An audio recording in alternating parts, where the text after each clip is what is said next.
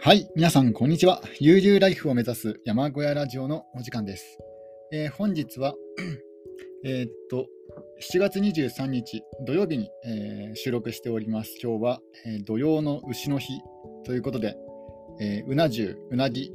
うなぎを食べると縁起が良くなるというあ体力、体力がつく、精がつくという日なんですけども、ただですね、あのうなぎ本来の旬というのは冬で、えそもそも江戸時代だったかななんかうなぎが夏売れないと、えー、うなぎが夏売れなくて困っているということで、えー、誰でしたっけ？あの有名な発明家の方、なんとか、なんとか祭、なんでしたっけ？名前が出てこないんですけども、なんか有名なですね、発明家の方が、あのー、アイデアで、えー、じゃあ土曜の牛の日牛の日はうなぎを食べるということにしましょうというね、そういったコマーシャリズムで、えー、ヒットさせたということでして、本来は、えー、うなぎはですね、もともと冬に食べる、冬に食べるというか、冬が美味しい食べ物ですので、まあ、別にですね、わざわざ夏に食べなくてもいいんじゃないかなと、まあ確かに精はつくと思うんですけども、他のものでもですね、十分補うことが、えー、できますので、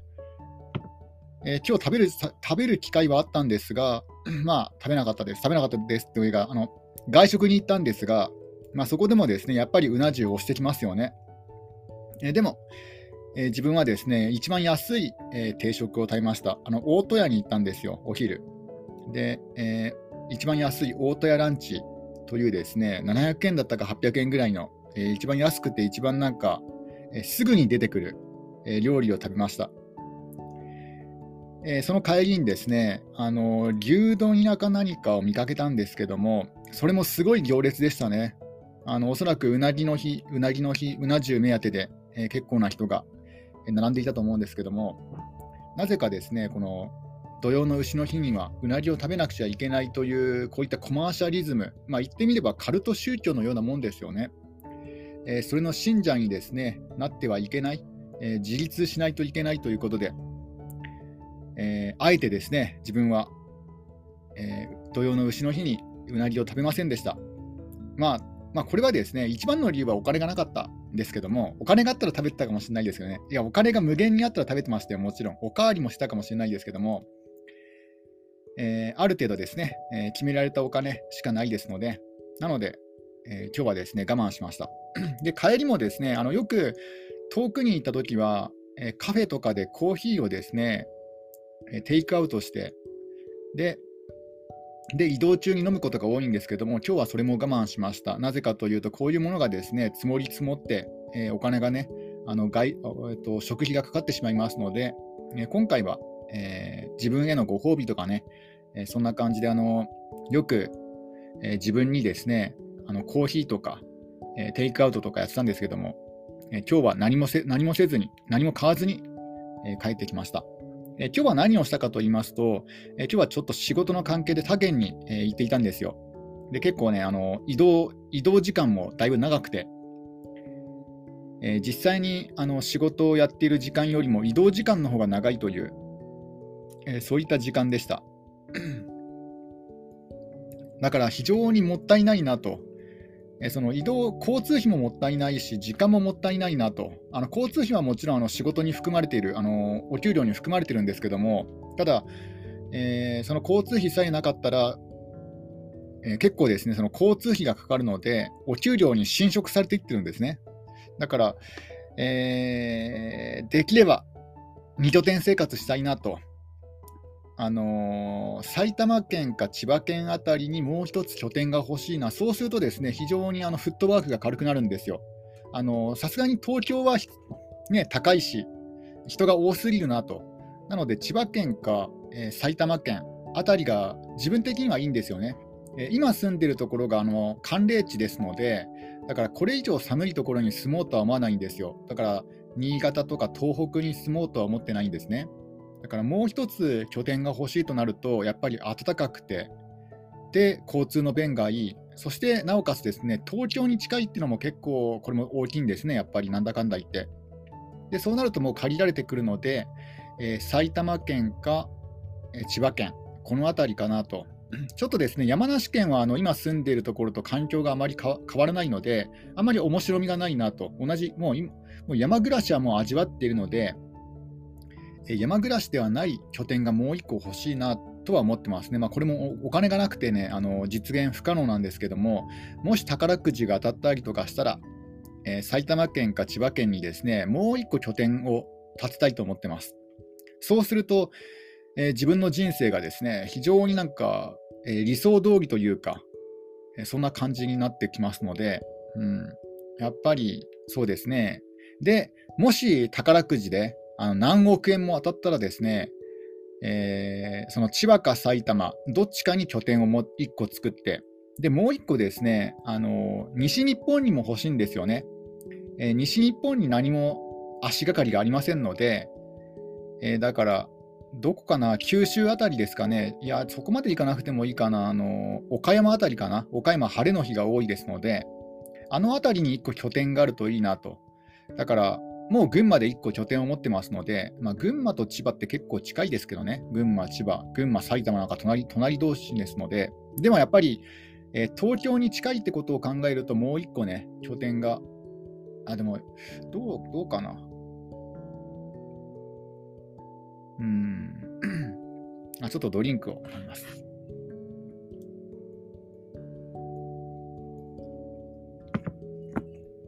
いや、ただですね、一つ思ったのは、あの、東京との直線的な距離よりもですね、もっと重要になってくるのは、あの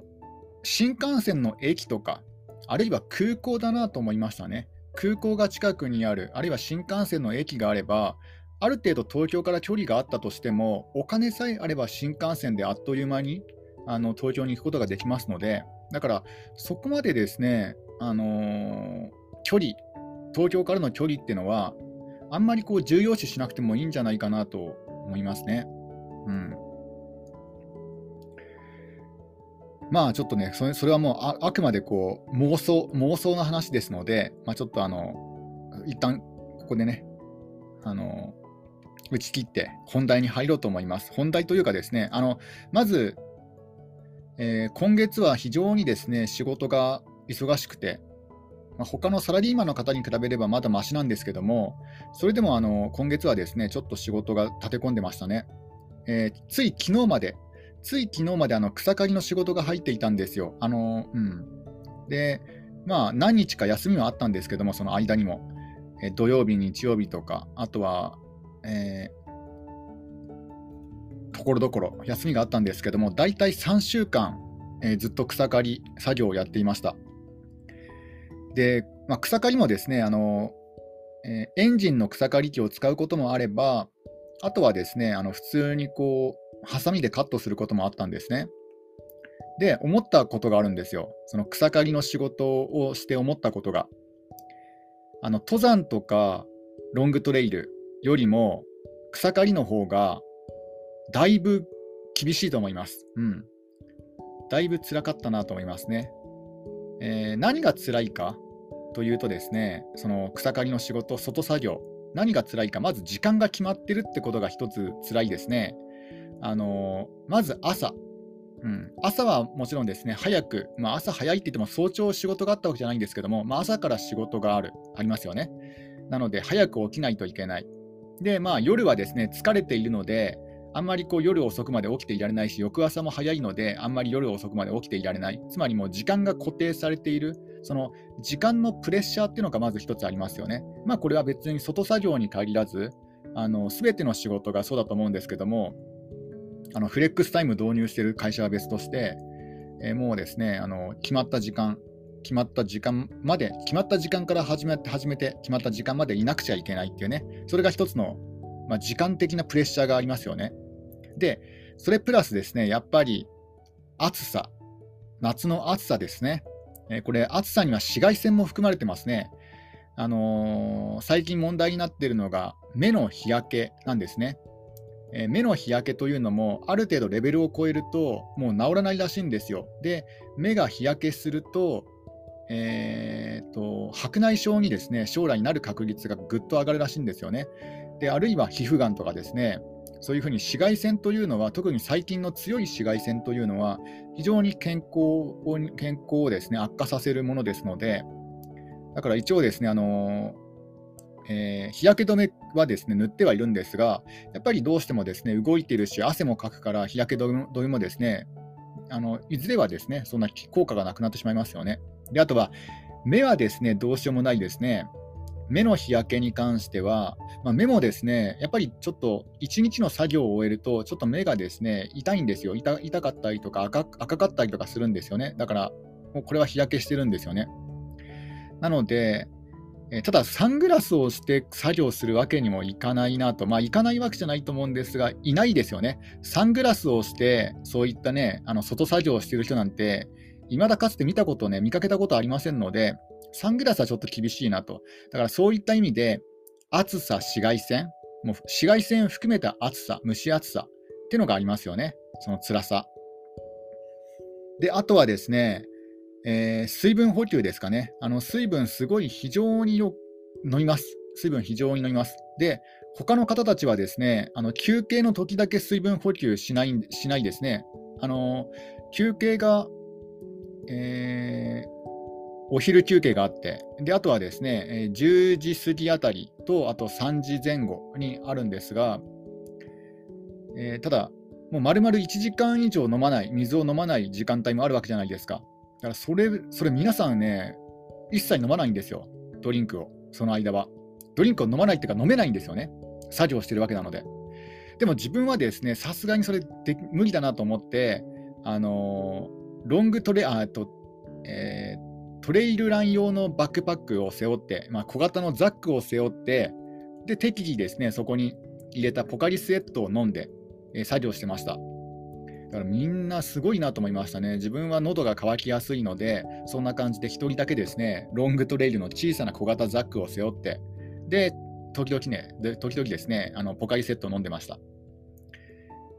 えー、まあそんなそんなこともあったんですが、それでもですね、やっぱりこう邪魔なんですよね。えー、小さなトレイルラン用のバックパックというのは、あのメッシュ状になっていて、あの特にですね不快感はさほどないんですけども軽、い素材だし、ただ、それでもですね中にドリンクを入れると、まあ、500ml 分重くなるわけじゃないですか。だから、やっぱり若干動きがですね、えー、制限される、制限、うんまあ、あるちょっとだけちょっとだけなんですけども、その差がですねずっと背負ってるわけです、一日中背負ってるわけですので、やっぱりそれが不快になってくる、重さがですね、えー、ちょっと嫌になってくる感じはありますね。ちょっとコーヒーを飲みます。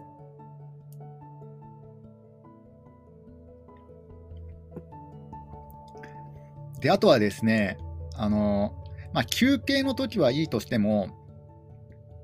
あの、お昼、お昼休憩ですね。あのやっぱり汗をかくじゃないですか。で、汗をかいて、えー、人によってはまあ着替える方もいるし、まあ、自分も着替える方なんですけども、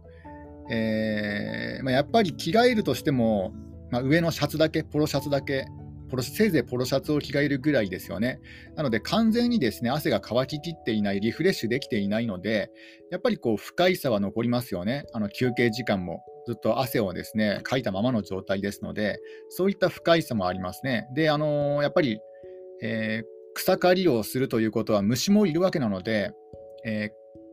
蚊だけじゃない、蚊じゃないですね。蚊ではない虫になんか刺されるんですよね。まあ、それも1日にそんな、えー、3箇所ぐらいだってなんですけども、その3箇所が嫌なんですよね。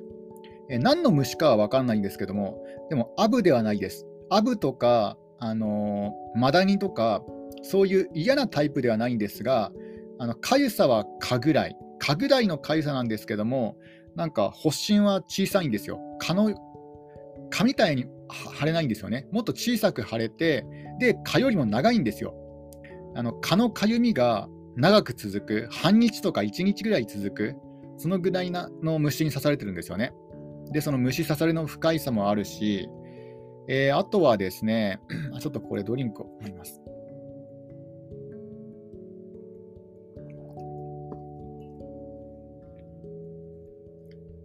うん。まあ、あとはやっぱり、えー、同じ姿勢で同じ姿勢でね、やるわけだし、あとはあれです、あの土砂降り、これもや厄介でした。えー、土砂降りの中もですね、作業を続けるんですよ。えー、驚きました。えー、ね、このぐらいの土砂降りだったら普通休みになるだろうなと思ってても、なんか朝、あれ？今日は雨だから休みになりますっていう連絡ないなとか思うんですよ。あれこれ自分だけ連絡来てないんじゃないかとかなんか不安になるなるんですよね。いや、まさかこの土砂降りでやるわけないだろうとか、でももう、ね、開始時刻30分前だけど、今日休みの連絡ないぞとかね、いや、しょうがないからね、現場に行くしかないかとか思って現場に行くと、まあ、皆さんね、来るわけですよ。集まるわけなんですよ。え、この土砂降りの中、普通に作業するんだとか、それカルチャーショックを受けました。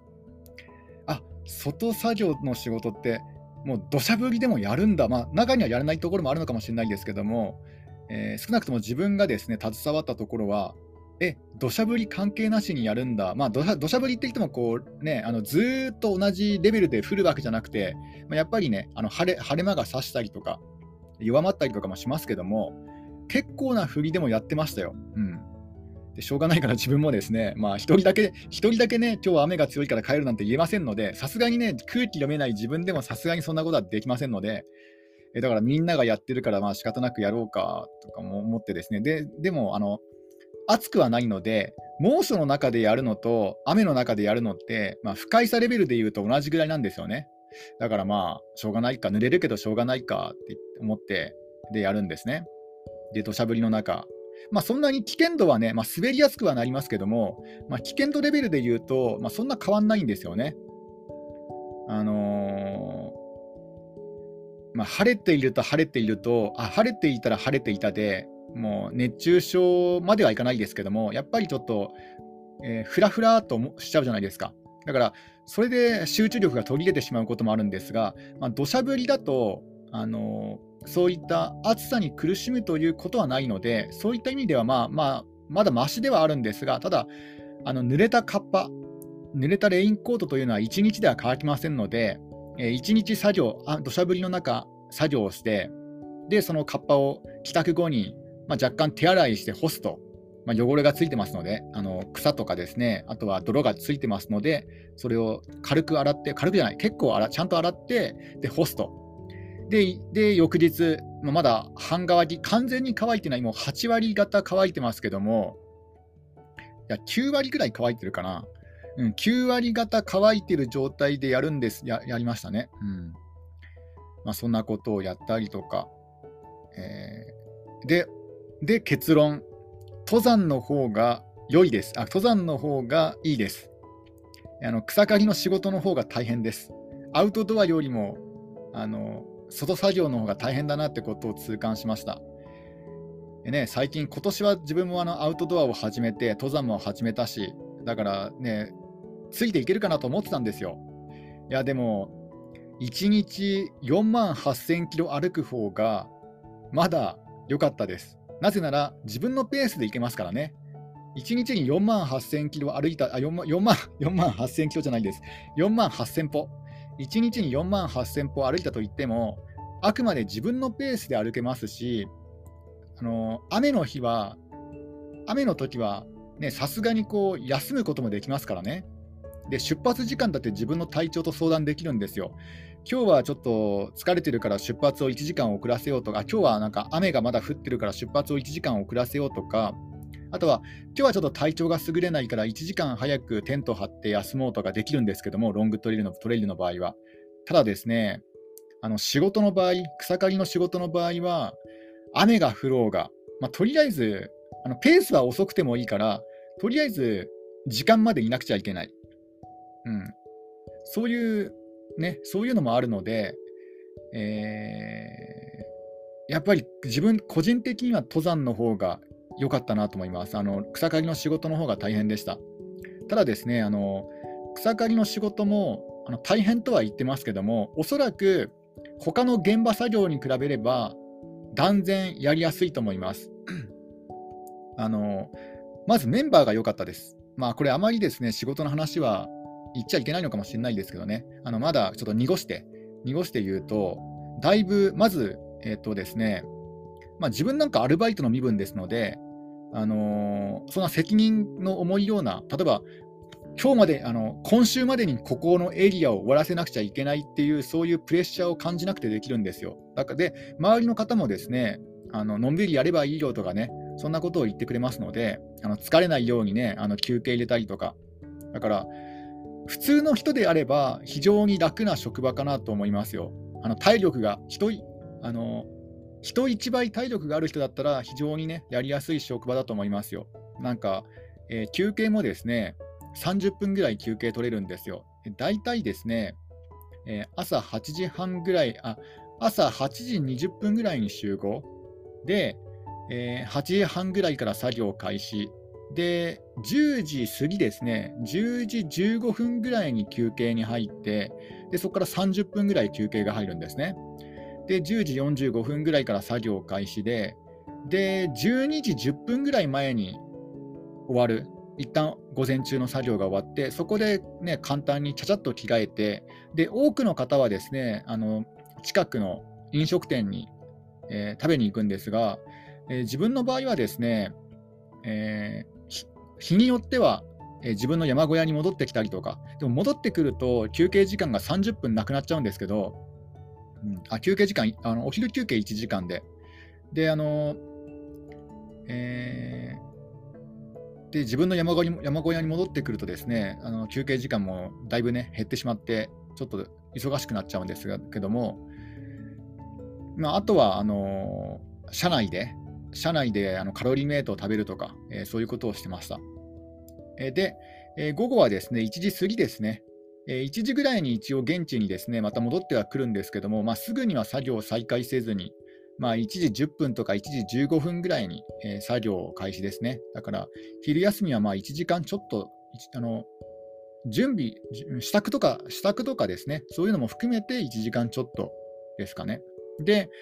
えー、3時ぐらい、3時前ぐらいかな、3時ぐらいにあの休憩ですね、3時に休憩が入って、そこも30分の休憩。で、えー、また3時半からで、夕方5時10分ぐらい、5時 ,5 時10分ぐらい前に4時50分ぐらいに作業終了で片付けして終わりっていう感じですかね。そういう日なので、だから他のですね現場仕事に比べればだいぶ増したと思うんですよ。で、そのノルマも決まってませんので、とりあえず今日行ける分までっていう感じでやってますので、で、あのー、自分のやってるところは、えー、もう本当になんか自分に任せられてるっていう感じで、なんかあの自分のペースでできました。そのおそらくなんですが、自分の草刈りがね、あまりこうまだ、えー、初心者ですので、周りに近くに人がいると危険だから、だから自分だけこうね、単独で草刈りをやらせていただけたのかもしれないですけども、わかかんないですけども、ただ、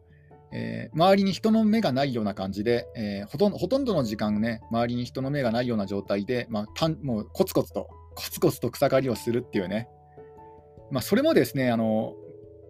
好きなんですけどね、そういう作業も好きっちゃ好きなんですよ。綺麗になっていく。ね、草を刈って場所が綺麗になっていくっていうのは、まあ、すがすがしいもんなんですけども、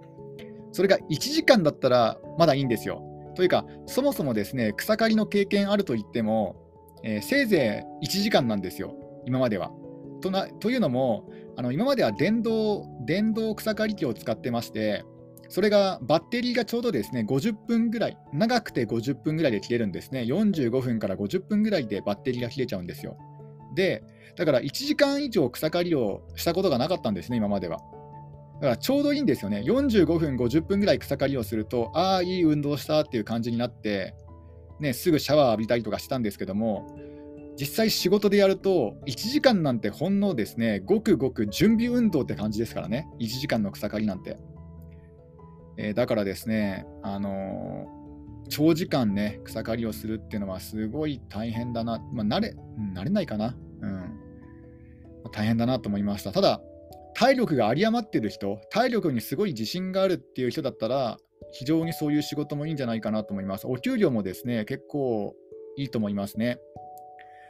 えー、まだね、あのまあ、まだっていうか、ついこの間、つい昨日までやった仕事ですので、まだね、振り込まれたりとかはしてないんですけども、結構な金額になったんじゃないかなと思います。時給はすごいね、良いんですよ、草刈りっていうのは。えー、なのであの、自分以外にもですね、あの現地、現地というか、なんだろう、この集落、自分の住んでいる集落からもですね、えー、他になんか2人ぐらい、なんか参加者がいたっぽいんですけども、えー、ただ自分も一度も見たことがない方でしたね。うん、で、そんな感じでですね、えー、結構いろんな地域から、いろんな他県からもですね、人が集まって、えー、結構ですね、あのまあ、そんな草刈りの作業を、え、しました。え、だから、ひょっとしてあの時給がいい良かったのは、その他県から来る人はホテル代も宿泊費もかかるじゃないですか。だそれを考えたら、現地でね、人を集めた方が安く済む、ある程度時給が高くても、現地からね、人を集めた方が高く済むあ安く済むので、そんな感じでですね、割とね、あの、お金にはなる、え、仕事だったんですね。ただ、やっぱりですね、あのそういう仕事に慣れていなかった、その体力的に、体力ね、そんなないわけないと思うんですけど、だってあの4万8000歩1日に歩ける体力があるんだから、自分にはできると思っていたんですけども、もう1日の終わりには結構ヘトヘトでしたね。えー、だからロングトレイルの体力と草刈り一日中草刈りをする体力っていうのは全然なんか別物なんだなってことを思い知らされました、うん、生命力とも言えるのかもしれないですね。だから結構ですね年配の方もいらっしゃったんですよ。だすごいなと思いましたね。で年、うん、そうなんですよ。驚きましたね。まあ、そんな感じでですね、この3週間ほど、え、草刈りの仕事をしておりました。えー、これでですね、ある程度、えー、お給料もいただけると思いますので、えダウンのシュラフ、アウトドア用品のダウンのシュラフを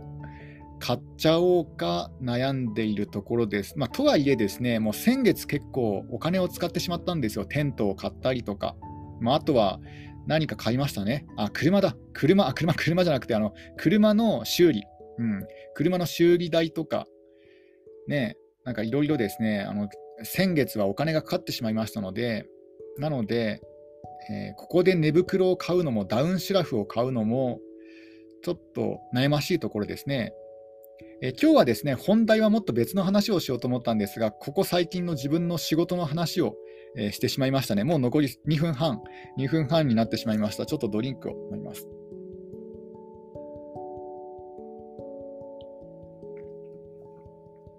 あただですね、あのもし山暮らしをしていて、ある程度ね、割のいい仕事を探したいと思っている方は、えー、本社が他県にある会社の草刈りの仕事というのは良いと思います。うん、自分がまさにその仕事なんですね。えー、まあ、まあ、どこまでね、どこまでじあの諸事情をね、諸事情を言っちゃいけないのかもしれないんですけども、いけないからちょっとね、言えないんですけども、まあそういうね、そういう感じの仕事で、え、やってたんですが、あの、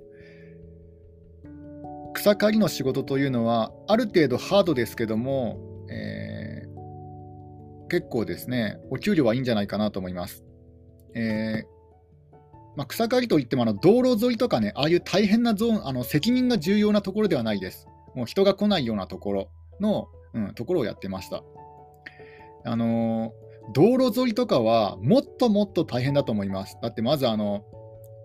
あの道路をずっと封鎖しているわけにもいかないので、もう時間も決められているだろうし、あと車にですね、万が一走行中の車に石がぶつかったら大変な問題になってしまいますので、だからこう石がぶつからないようにこうシールド係、なんか大きな盾を持っている人がいるんですよね。そういうのもいるだろうし、だから自分のペースでね、できないんですよね、おそらく。だから、そういう草刈りの仕事は大変だと思います。そうではなくても、あらかじめ決まった、えー、私有地のえー、草刈りの仕事、あの管理地とか私有地ですね、誰も人が来ないような、えー、そういうところは非常にですね、いいんじゃないかなと思います。まあ、たまたま自分のやってるやってたところが良かった、条件が良かったのかもしれないですけども、うんえー、皆さんね、他の方もいい人ばっかりで、えー、良かったですね。特にですね、も怒鳴られることもなく、ね、失敗することもなく、あ、失敗はしたか。失敗しても怒られることもなく、いや、失敗してないか。失敗は特にしてないですけども、うん、ただですね、あの意思の疎通でちょっと失敗したなってことがあったんですね。あの上を切ってくれっていうの、上を切ってくれっていう指示があって、でてっきりですね、あの木の上をつる、あのね、草刈りをしたところの上を切るのかなと思ったら、上の方に登っていて、そこを切ってくれって意味だったってことはありましたけども、まあ、そんな感じでした。えー、今日はこれで終わりです。